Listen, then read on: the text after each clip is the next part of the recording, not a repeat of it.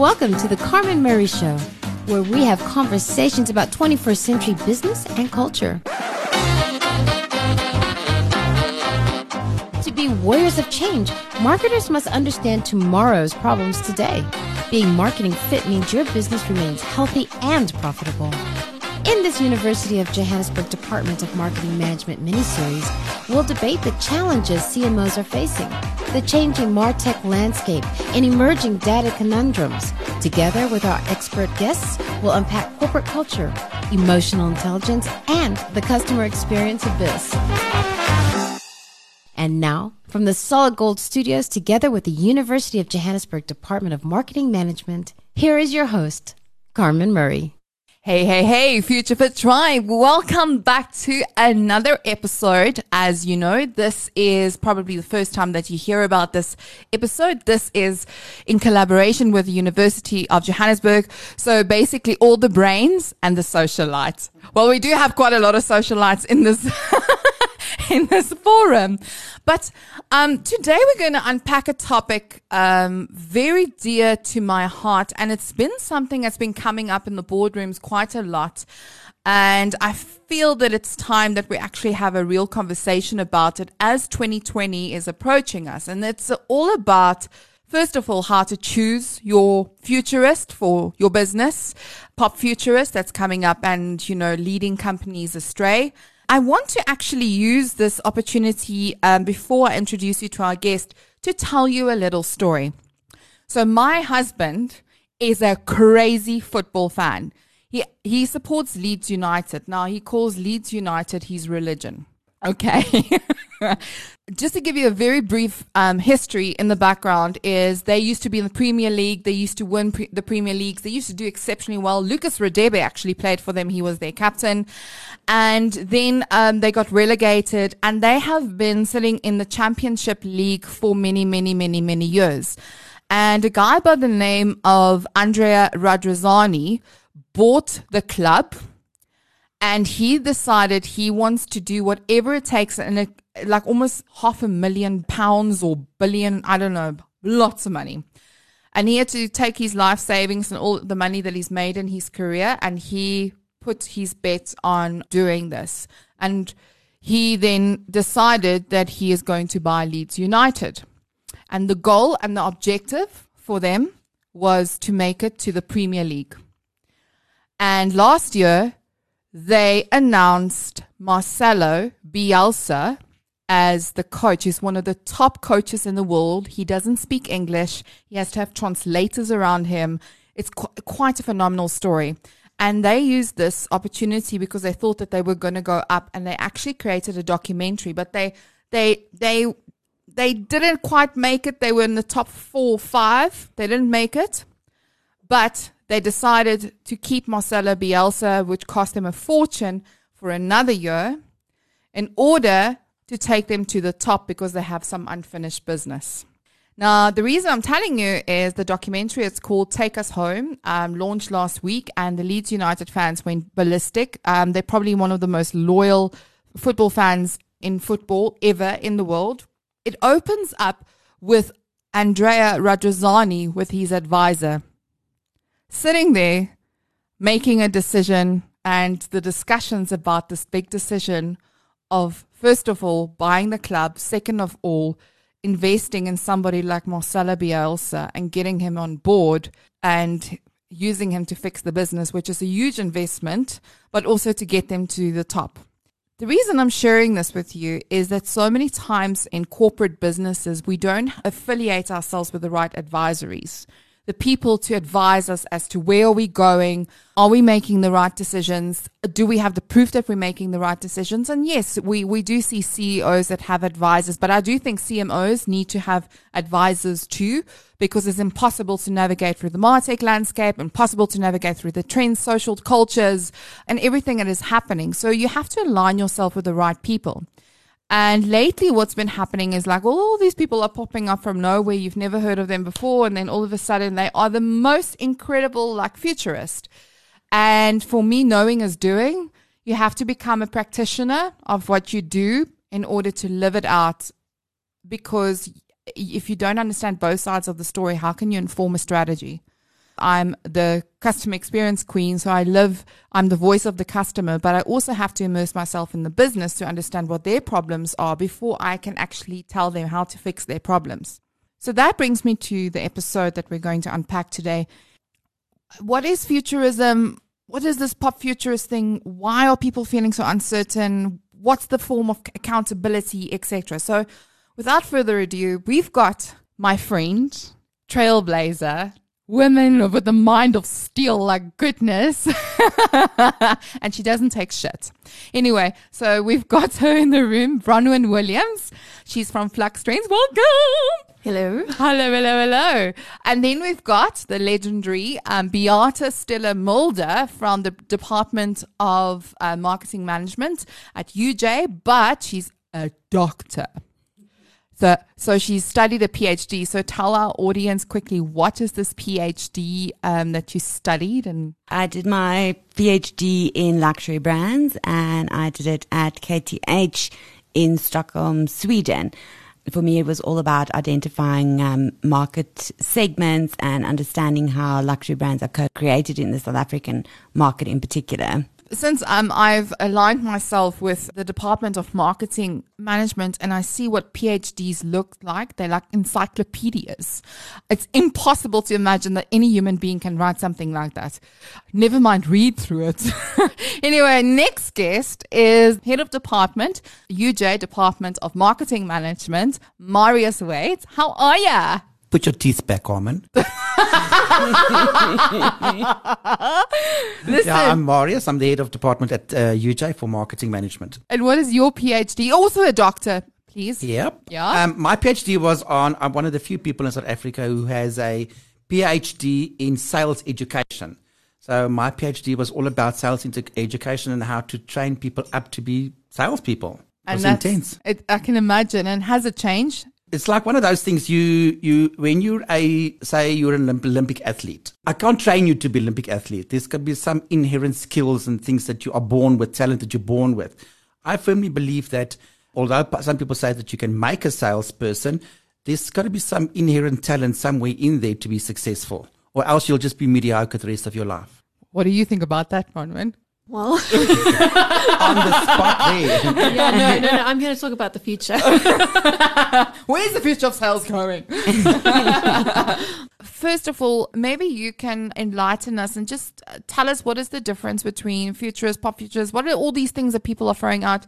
What is the climate out there at the moment? Okay, so to start with, there's very many different types, as you said, of futurists, but pretty much anyone can call themselves a futurist. That's the one thing because it's one of those careers or jobs that essentially you have no accountability for because you're always predicting something that's coming at you. So it's great if you wanting to build yourself a profile, get on the speaking circuit, maybe weasel your way into a corporate boardroom because you can just say, I'm a futurist. And if you have an interesting story to tell, it's quite easy to seduce corporates and boards and managers into buying into your vision of the future if it's exciting enough. Mm. But there's quite a big difference between those sort of motivational speaker type futurists and people that have actually studied the future. And one of the first telltale signs you can see between the two is that pop futurists will typically tell you what is going to happen. Which is impossible because nobody knows about the future.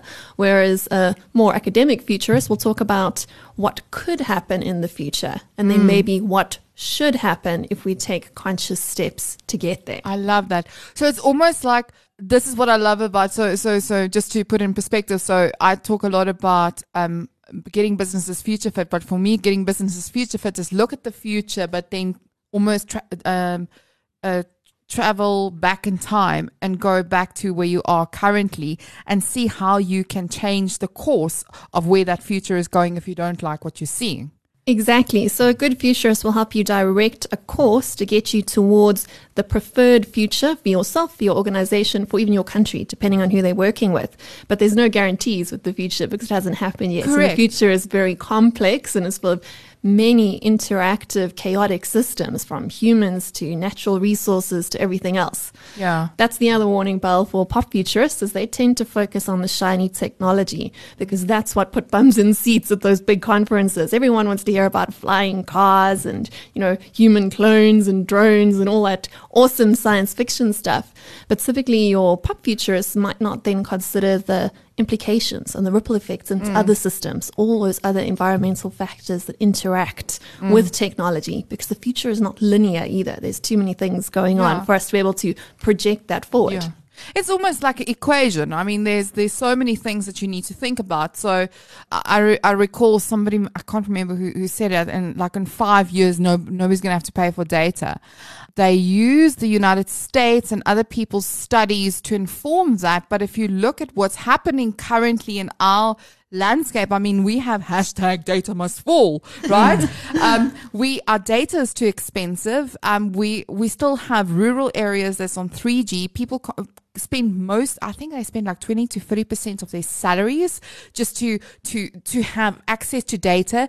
People that are digitally illiterate. So I cannot understand how that big migration will happen by 2022. Yeah, unlikely. I, um, and and those things are what I think is where the problem lies. And I'm one of those people. It's like I'm going to hide behind Jeff Bezos on this one from Amazon. He says it so profoundly. He's like the people that chases all the shiny objects are the ones that are focused on short-lived projects, campaigns, and business models. And that's that's where the difference is. And I think it's like having a clear path. Yes, that's where the future is going, but you kind of need to to know that it's not just about technology. It's an a, enabler. yeah, it's just one of many factors Correct. going into this cauldron of what could happen going Correct. forward. I, I think for me, what I want to ask in particular is that you see a lot of these. It's almost like when you're in business, it's like our version of reading the stars or the horoscopes. When in December and January, you know, you're kind of relaxing with your holiday and you, you want to check out, you know, the trends that are coming up.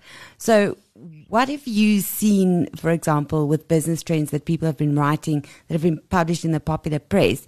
Um, were there a few of those trends where you've seriously been frowning and you were thinking, hmm, where did people get this stuff from? Yeah, I suppose the obvious one would be the whole flying cars thing. I mean, like everyone says, okay, great, we don't need to, where are we going, we don't need any roads. That would be fantastic. But floor. Yeah. if you look at the social trends going along with that, we're not going to own our own flying cars, even if the mm. technology is available. We've still got all this infrastructure around us that's Yeah. built into the petrol-based economy. We haven't even switched over to electric vehicles yet. So it's Yeah. going to take a lot longer than we think. And by the time we get there, ownership models would have changed. People aren't owning vehicles either. Mm. So your own personal flying car, you know, mm. shame. I don't think it's going to happen for most of us. you have to Probably be a become a toy for the rich. Yeah. Yeah, or you'll get to jump in and out of one maybe if it belongs to someone else. but even so, I mean, if we think about it, I mean, helicopters have been around since for almost 100 years and we Ah. still don't all have a helicopter. Yeah. But, uh, but I mean, what do you think is the media's responsibility also in publishing this kind of stuff? Yes. Well, that's the thing. I think we, we need to separate between positive and normative futures. So a positive future would be something like, just like in economics, where you're like extrapolating a trend and saying this is mm. what's likely to happen if this current trajectory carries on, if, say, birth rates continue in this direction, or if adoption onto electric vehicles carries on like this, then we can anticipate a little bit into the future if that trend continues. But that's obviously has to come with a huge health warning. Yeah. It's just like with economics again and share prices, you know, past performance is no guarantee of future results, mm. but it is what we would say the most likely future. Where it becomes dangerous is when we start extrapolating into normative futures, into what should be. And we mm. start having people with very powerful voices, those pop futurists again, if they've got a large public platform, maybe politicians, maybe big technologists like your Elon Musks or your Steve Jobses, people that have a voice and have the ability to actually change that future. And when they start talking about their view, version of the future, and that their very narrow preferred version of the future is the only future that's being spoken about, the very act of speaking about these things can help bring them into being. And that's where the responsibility of media and marketers, once again, comes to the fore, and that we have to start saying that the future is being projected by those with the loudest voice or the biggest megaphone. Is not necessarily the future that we want to live in.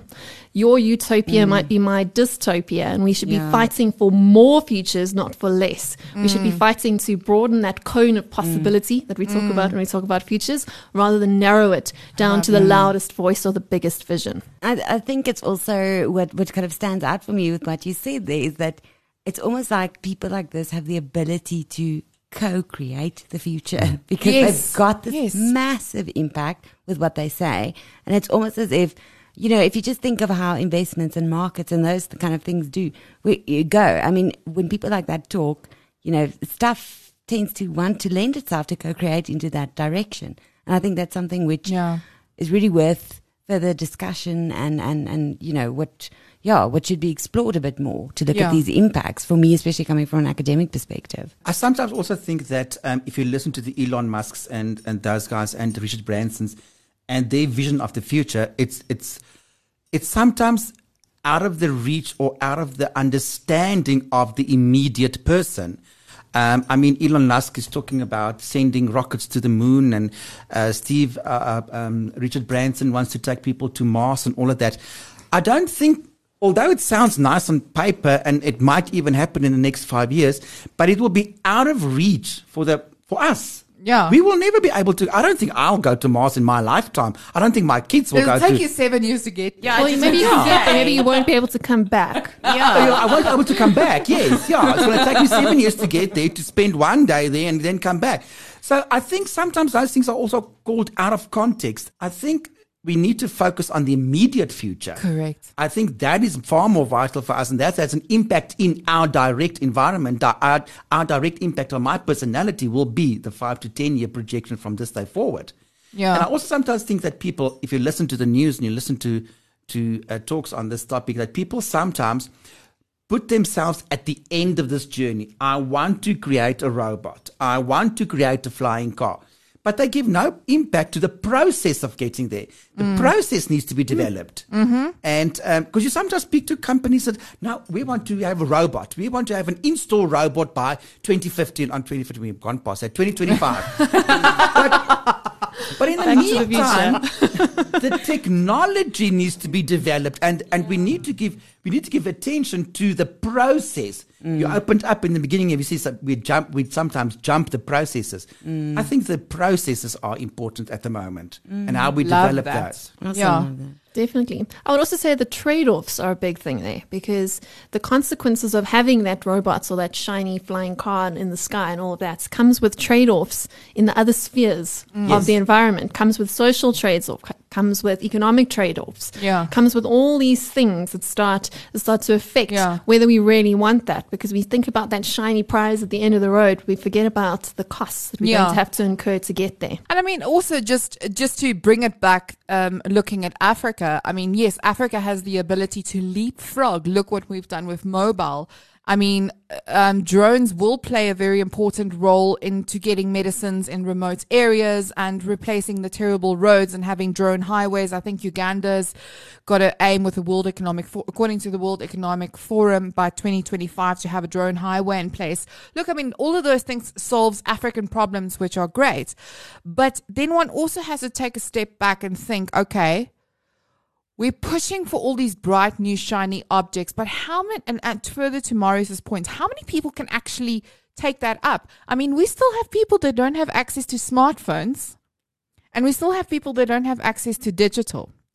And we already want to migrate them into a car, and most people drive taxis here in South Africa. And I mean, like, I'm just trying to, mm. to you know, and further to to Beate's point, it's like this whole idea of co-creation. Like, how how do we overcome poverty? How do we overcome people being left behind? Because it feels to me, the more we're so fixated about these bright and shiny objects, the more people we're leaving behind. Absolutely. And the, and the more we focus on the physical future, the things, the objects, the Yeah. stuff that we want to have, you know, that's, that's when we start losing out on the, the social imp- impacts and the people side of the future, which is maybe not what we actually need. Because say we get what we want, say we all get a flying car and we've all got all the shiny gadgets. What are the environmental costs on that? Yes. You know, can that, is that actually sustainable? Because that's one of the big challenges we're facing as the world is the fact that as we get richer, because we are getting richer and life is a lot better to be alive today than it was to be alive 100 years ago. You've got a much better chance of having a whole lot of nice things. But if everyone gets what they want, can we actually keep that up? Can we sustain that momentum? Or are we going to come into that whole thing with like Dennis and Donella Meadows talking about limits to growth and possibility of colony collapse for humanity at Yeah. all? Yeah. So we need to be very careful what we want and what we ask for, that we actually see what that can be when we get there. And I think also something that I know Flux Trends um, also really focuses on in, t- in terms of the pillars of the future that you look at is also cultures and Hmm. you know what's happening um um the the health environment so many people and I, I mean I've been very vocal on my um Uh, on my podcast but also with a lot of interviews about that because I am a professional troublemaker there is a lot of corporate bullying happening happening out there. You it's like you have a device with you all the time. So uh, it's like everybody has access to you all the time. You never stop working. You get exhausted. Then you lead into depression. And then from depression you go into bipolar la la la. And then introducing in my in my mind introducing a, uh what do they call it? A health and health and wellness day in the mm-hmm. organization while the organization is merely the result to why people are going mentally insane it's like, Irony, I, yes. I like it's Very like ironic. you know is is is the thing is like it's almost PR stunts. It's almost like we're not really mm. trying to get to the bottom of the problems that we need to fix. And I think solving tomorrow's problems, we need to get back to the basics and try mm. and fix the foundations, untrend to uptrend. Mm. Yes, absolutely. And coming back to uh, Beate's point with that whole thing, if we need more voices involved in the future, because we've got some people that the world is unequal in almost every way, but also in- unequal in terms of the platforms people have. But the future is too important to be left to the most successful, richest people in the world. Mm. They're the minority. You know, we don't really want to be living in a future that is designed for the few, for the, the 0.0001%. Rather, we need a future that's much more inclusive, and that involves all of us getting involved because we all do have an influence on the future So true. Ideas have the potential to change things. And many mm. people whose ideas have changed the life that we're living in right now didn't come from the most wealthy or most successful backgrounds. They just had an idea that was worth sharing and worth mm. spreading. So I would like to encourage more people to get involved in conversations about what is the future we want to live in. I know life Yes. is hard and I know we've got bills to pay and things to do on a day to day basis, but I would encourage everyone to spend a few minutes every day to think about their own future and their place in the, the wider future going forward, because that's how we develop something that we're all involved in and it's not somebody's vision that we all sort of get dragged off behind. Love it. Don't build somebody else's dreams, build your own. Exactly. Yeah. I think for me, a big thing that, that stands out from our conversation as well is it just keeps on popping up in my mind that we need to be careful what we are chasing because that is really dictating uh, a lot of where the future is going. So the shiny objects and stuff. But I think what's important is that for businesses, you know, what would make a, and I'm not asking you to give away your secrets here with your analysis, but especially for me from an academic perspective, to us it's very interesting to know what kind of methodologies are you applying so that we can share this knowledge with business people so that they can know that this is what I'm supposed to be looking at when I get a consultant in to help me, etc. So what kind of methodologies would you say are uh, ideal to be applied and um, yeah, to give to give the listeners some advice on that?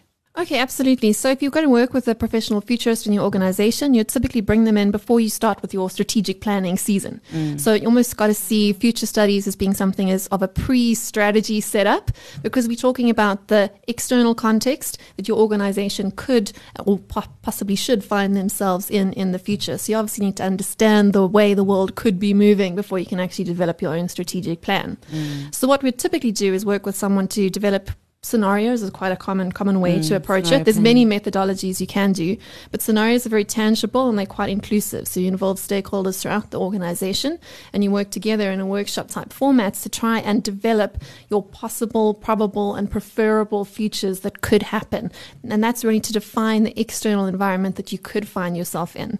And then, of course, it's very important to start distinguishing between the factors that you can influence and the factors that you're going to have to adapt to. So mm. most organizations have a small sphere of influence, but they do have influence in their society. I mean, I am a marketer. I did study at UJ. So I mm. understand that marketers are really very responsible for the world that we find ourselves in. We're the people who create the products and ideas that mm. drive society forwards. We are, it's our fault the, the whole consumer society that we find ourselves in. So we do have influence on the environment, but we don't have influence on everything.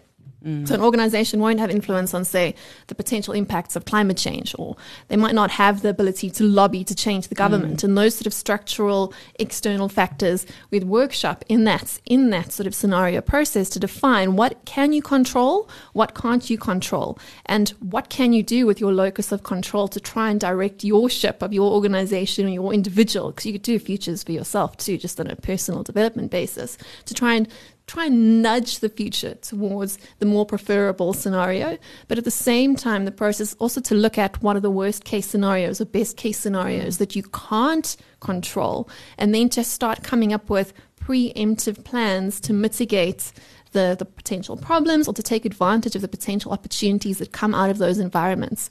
So, Futures is really about trying to paint the picture of that full cone of possibility.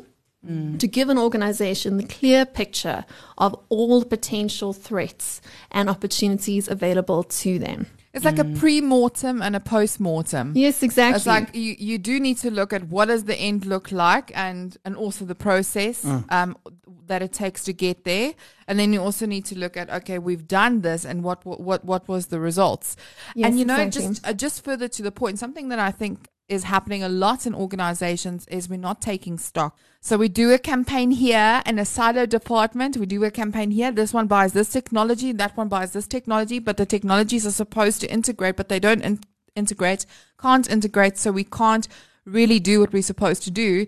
And nobody's taking stock of what's happening and what worked, what didn't work, why didn't work. Because I think the best learnings um, for organizations is to understand what went wrong. Why did it go wrong? If I understand what went wrong, can I can I improve that in the future? Because that also has a very important role in the pre and post mortem. Yes, absolutely. And then also looking at just being agile and being able to adapt mm. because you might plan for a particular future, but then things change because unexpected events happen. But the whole process of future studies is not to predict what is going to happen, but rather to give people the tools to cope with whatever happens and to mm. also have the foresight to start planning for, to consciously create the best possible future that they have control over. The world is getting richer. And I actually did an article in my research for this podcast. and, and I stumbled upon this article that also um, was also profound. And it says there that the middle class is currently expanding. So, which means that there will be less people getting rich, but the middle class will be far more bigger. So, there will be more money in, available to more people with disposable income. Another thing that is interesting is to, to say that there are now more buying power in the world. So, therefore, we can buy more things. But what is also very interesting is that there's a trend for big companies to lose income and smaller companies to increase income. Because in this new futuristic world, the mass marketing or the one product fits all type thing is going by the wayside. So people would like more customized things. And that's where marketing comes in, and, and marketing is becoming far more personalized. Uh, mass marketing and even segmented marketing are taken down to individual levels at the moment. Um, but it was very interesting for me to read that big companies are scaling down and more new companies are being born because of the customization of the market. And just further to your point, that is why customer experiences are so important and to understand your avatars, your personas, who these people are so that you can create bespoke experiences, bespoke products, develop and disrupt your own business model based on understanding what that cohort needs and wh- what what that is all about. I mean that that's a a, a wonderful example.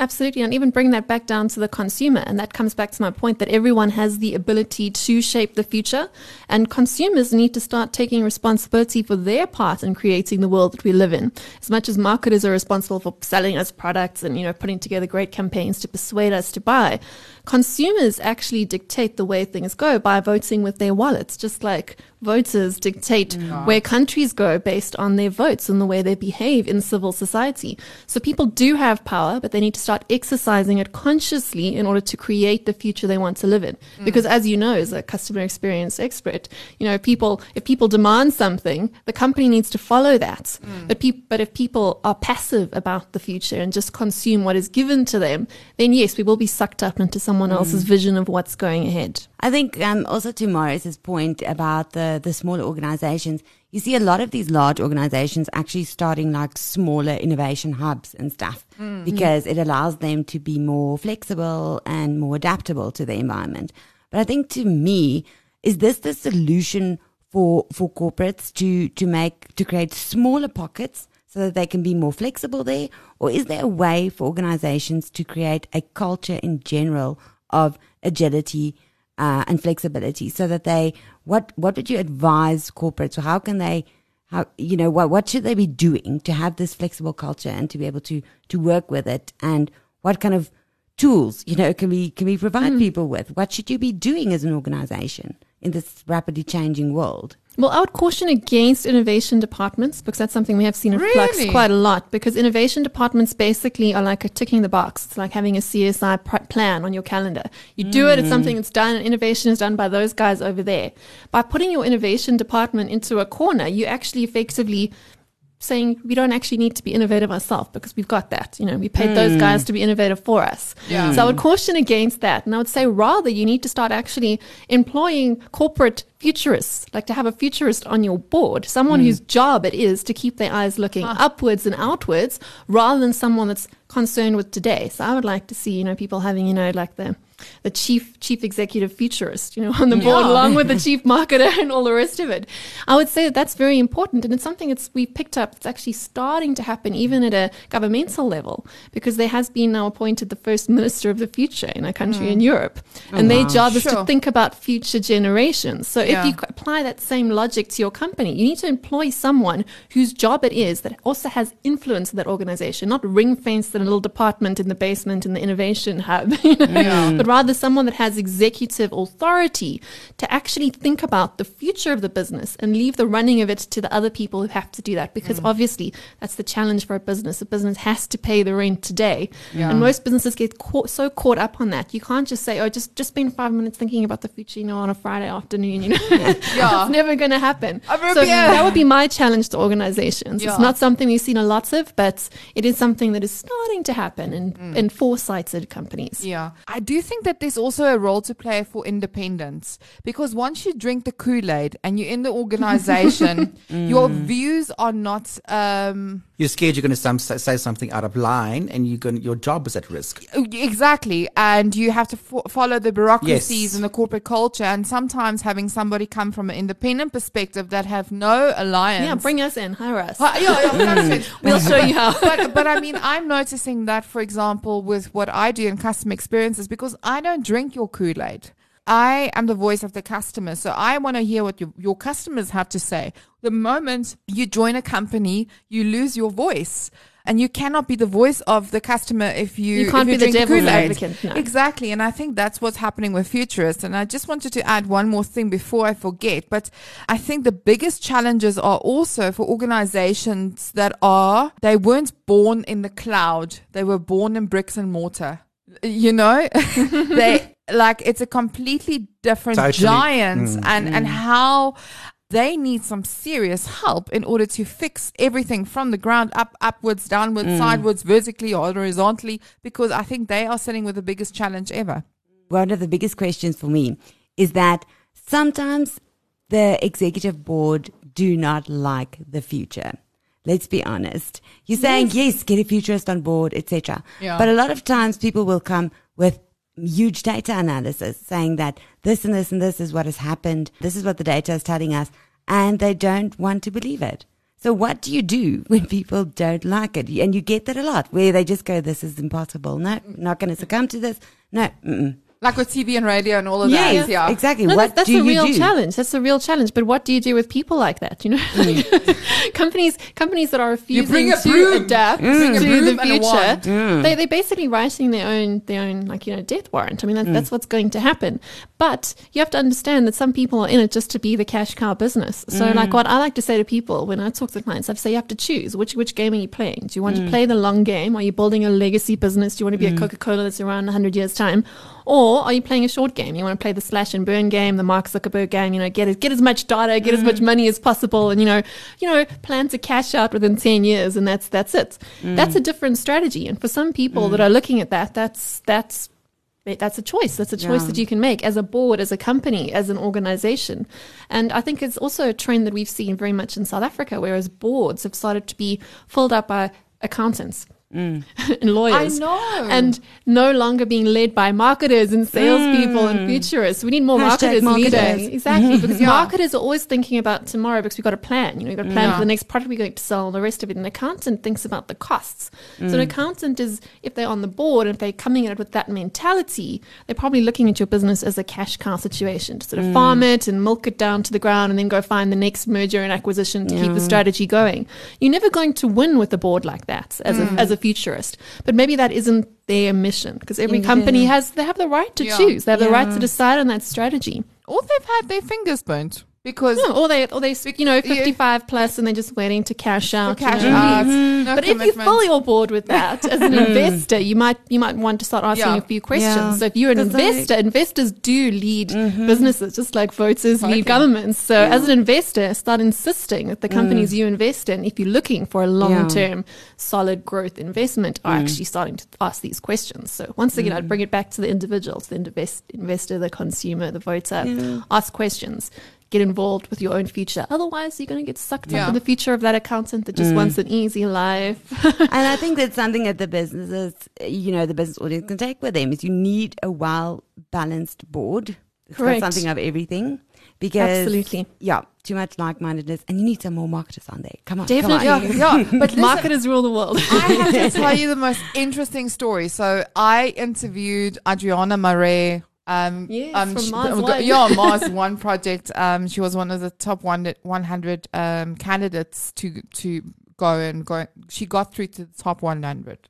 Before we actually started the podcast, we were having this conversation, and I was like, "How are you guys going to keep each other entertained?" Like I had the weirdest questions that I didn't want to ask on, on air. Like you know, what if you have the most boring people around? And she said, you know, that the whole idea of going to Mars is that you can't just have one skill. So she used to be a bartender, um, you know, maybe um, in gaming, and maybe there's all of these other type of things. So you literally cannot just have one skill as being a biologist. You have to have like three to six different skills that you bring to the party so that you can use that to start and create a new colony. I mean, it's bizarre talking about this, but I mean, if you bring it back, if you bring it back to It to business, it's it's getting into a place where it's not just co-creation but co-action. Is like having common goals in place and set set. Okay, say here we are, here we're going, and actually stop taking things so so personally. Um, you know, some people have skills, leverage those skills and see how you can actually build something amazing within your business. Because look at some of the biggest ideas, like the Please Call Me that was developed um, by Vodacom. I mean, that came out of the finance, finance department. It didn't come out of the innovations department, unless I've got the story wrong. No, but That's a complicated story. I'm not going to comment on that. That- We'll that's that a complicated- right? Yeah, there was a lawsuit and everything. still is. Yeah, it still is. there is a lawsuit, but but apart from the lawsuit, because I, I think how how the company dealt with it was wrong. But I mean, this guy was was um in my in my personal view, everybody is entitled to one. But I mean, the person the, the thing that I really want to get across here is that sometimes your ideas are not sitting in your own department. And and some people have skills, some people are mm-hmm. musicians, some people are creative, and they can bring another flair, even though they don't want to work in your department, mm. but they can collaborate with you. Yes, absolutely. I would definitely say that that's one of the skills that organizations can apply very quickly is mm. to start breaking down silos and to create more nodes in your network because any network is only as strong as as many nodes as it has. So the more nodes you have, the more resilient your organization is and the quicker that information can flow around. It also means that if somebody leaves that you don't lose that organizational knowledge. Think of it as your organization like a brain. You want as many connections mm. as possible because that's how things that's how things shuffle around. Correct. So I'll just bring up one case study there that I think is really cool because they're South African, but mm-hmm. Mr. Price does this. Yeah. So on the last Friday of every month, they get a minibus taxi and they pack that taxi full of random people from the organization. So you could be anything from like the tea girl to board member to marketing, sales, Love it. factory, whatever. They get 20 of those, 20 or so of those people, however many people fit in a minibus taxi. I'm not an expert on that. and they go drive around and do a tour of Mr. Price's history. So they go visit some of their stores, they go to their factory, and they spend the day together creating those nodes between different Oh, people. Wow. I love that. which is just so cool. like so like safari. that's that's a great way to start sharing ideation, but that's where the conversations come that are going to start Mm. directing your future. I mean, as I said, the future's too important to leave it up to you know three guys in the boardroom, right? yeah. I just love it when you see companies are doing. They've got an actual workable, creative way of which they are doing something. That Love to me is It's really cool. Yeah, thinking That's a so bit, bit differently. That that's a business that's playing the long game. I mean, Yeah. if you if you're playing the short game, just sort of you know extract shareholder value and cash out, you're not going to do that. But if you're playing the long game, that's when things get really exciting. That's when it's worth having a futurist. Yeah. And I just want to bring this conversation. Sorry, I'm going to bring No, this go for conversation back for from the business boardroom to, to the consumer and, and, and, and, and what the consumer can do in being more in line with the future. I love what Bronwyn said now, now and, it, and that stuck to my to my mind. Just vote with your wallet. So support Amen. those companies that you that if you don't like what they are doing, then don't buy their products or don't support them. But I also, in my research, I also stumbled across another article where they say that um, so even though you may not support a company, you still have the right to vote with your voice. One trend that's being picked up from the future is that companies can no longer stand with their back against the wall and, and the back is covered. You are now exposed because we have things like uh, columns and things where people can give their opinions. TripAdvisor is an amazing thing. So if you book a holiday, what's the first thing you do? You go to TripAdvisor and see how many bad the experiences they had, reviews. how many good experiences they had, what is the overall rating of this, and if it's got a bad rating, I'm not going to go there. Yep. So companies are now also looking at these things, and that is also a way for the, from the for, for the current customer to vote in the future. If you don't agree, then voice your concern and don't support them. Yeah. I just find it very, very interesting that, especially with the millennials that we're getting in now, they will not support a company online if they've not the, read the reviews. That to me is quite a, a phenomenal aspect. Faith Popcorn, who's the Nostradamus of marketing. Oh, Oh, she's so cute. I I love her. love her. She came up with the future of masculinity. She wrote the book on Yes. that. I don't know if you've read it. You can actually download it for free um, from Faith Popcorn. But she she talks about quite um, a lot of things, and one of the things that she said that marketers need to start really embracing and understanding is that they need to know something of everything. It can no longer just be about technology. Technology being the very least of what you need to know. And one other thing that she said for um, just a voting of the wallet, where the dots connected in my mind, is where she said that we are moving away from companies that can just sell their products. It's all about the value that you provide. If you're a business with value and integrity, um, companies now moving into the subscription model. So if you are a group and you have various products that you sell from, um, in different verticals, the customers will actually buy into, uh, let's say, Unilever.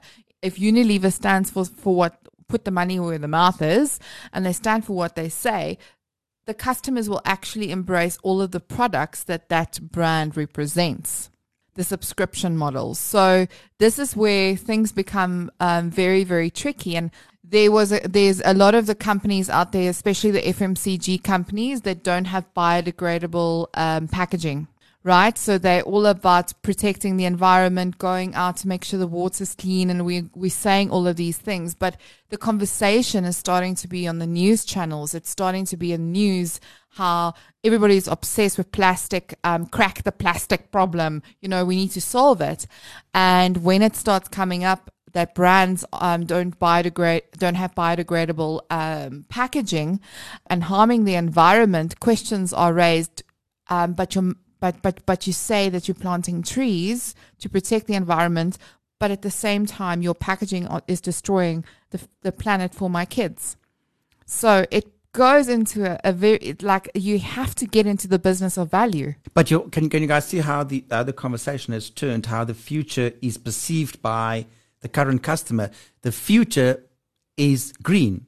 Mm. Yeah. The future is definitely green. And that's why you get all these pressure groups against certain companies, against certain individuals. And there are a few um, fashion designers who make wonderful perfumes that are being boycotted across the world because they don't see those people as being green. The Yeah. future is definitely going to be green. Mm. Yeah. Yeah, well, you can't have a conversation about the future not consciously anyway without mm. talking about sustainability. This comes back to playing that long game. If you want to play the long game, we actually have to all be here to play it. Mm. I want to ask a, another question. Um, something that um, I, I punt quite a lot is this whole thing of faux transformation. So yes, Ah, yes. we're all about chasing to 2020. We all have to have our digital transformation, which is the biggest buzzword ever. Cliche flexing. Um, that's that's happening, and at the end of the day, is we are investing in state of the art technology on old fashioned business models it is it is a huge huge problem because the person that's unhappy in the culture they invested 20 30 or maybe 100 million rand into a specific technology. They're not happy at where they're at. They move and that problem becomes the problem of the per, of the company that's left behind with this problem. And it's just not getting to the bottom of it. And how do we address this whole thing of the future of business models? Because i think people are not very certain what to do in this space because they don't know how to integrate and connect everything Well, it comes back to being conscious about being proactive or being reactive about the future. So if you've mm. built a business and you're trying to sort of scramble to fix it to go along with whatever the Yeah. future's directions things are going in terms of technology or society, you're not being proactive, you're being reactive. Yeah. And that's a short sighted strategy. So if you want to have foresight, you have to start being proactive about that. Somebody's going to design the next business model. Either it's going to be you or you're going to follow someone. And if you're a very good follower, you might want to be number two, but you still have to be looking ahead to see where, where things are going.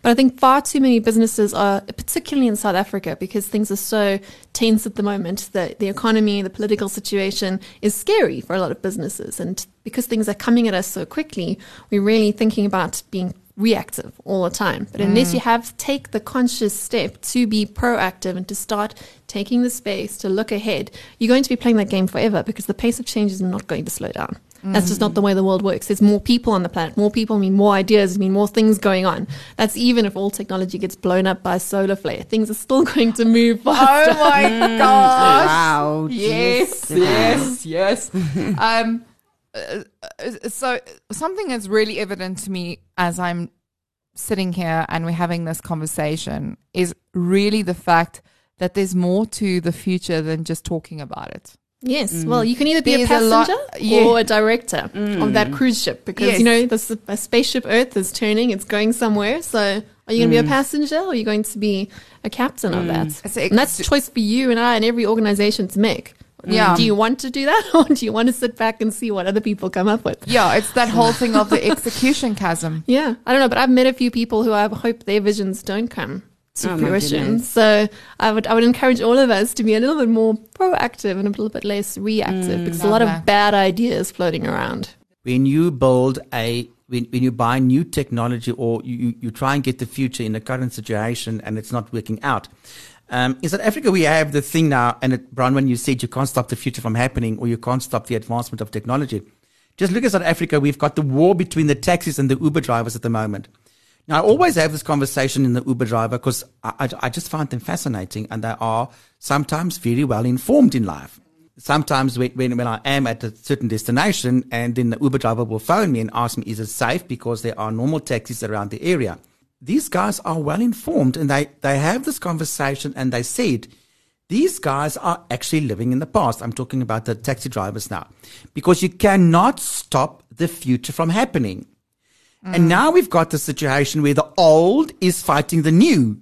yeah mm. And I feel very sorry for the old because you can see that they are going to lose this battle. Mm. And the future is busy happening. I mean, you, you can call on a driver on an app and it's there within four minutes.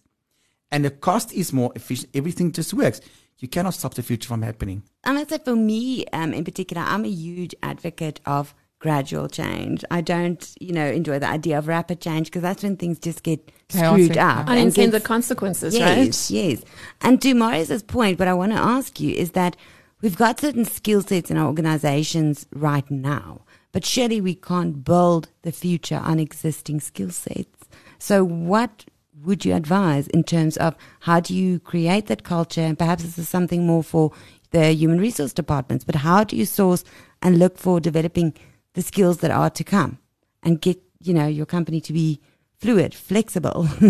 Yeah. Go with it. Well, I'd say that what we generally tell clients is that you need to start thinking about that twin engine model of a business, which is mm-hmm. basically the best analogy to sort of get people's heads thinking about this and saying like your your primary business is your focus. You've got shareholders, you've got employees, you have a responsibility to keep the lights on and to make money. Mm. But at the same time, you need to start investing now before that engine fails in the mm. next thing, which might be different. It might be a pivot mm. into a new sector, a new industry, a new business model, and you need to encourage that. So instead of having like an innovation department, you actually want that department of the future, which is a bit different. So they actually have the mm. leeway to start building that new business. Mm. That if the your primary business the, the, the mm. engine falls out because now Uber comes along and suddenly you can't, you know, your taxi business doesn't exist anymore. You have a plan B that's at least started seeding within your organization. Yeah. But the other key there is that the person that is running your current ship is not the person to be building the new thing. They have to share resources. They have to work in the same business and have the same, you know, idea of the future or shared value for what that core purpose, that core value of that company is. But if you've hired someone to milk your cash cow, that mm. guy is not mm. going to be the guy to drive your starship. So it's a mm. very different person. And that's another challenge that we see with innovation and getting future ready is that companies say, oh, we're in crisis. Our industry is all going to the dogs. We've got to do something about it.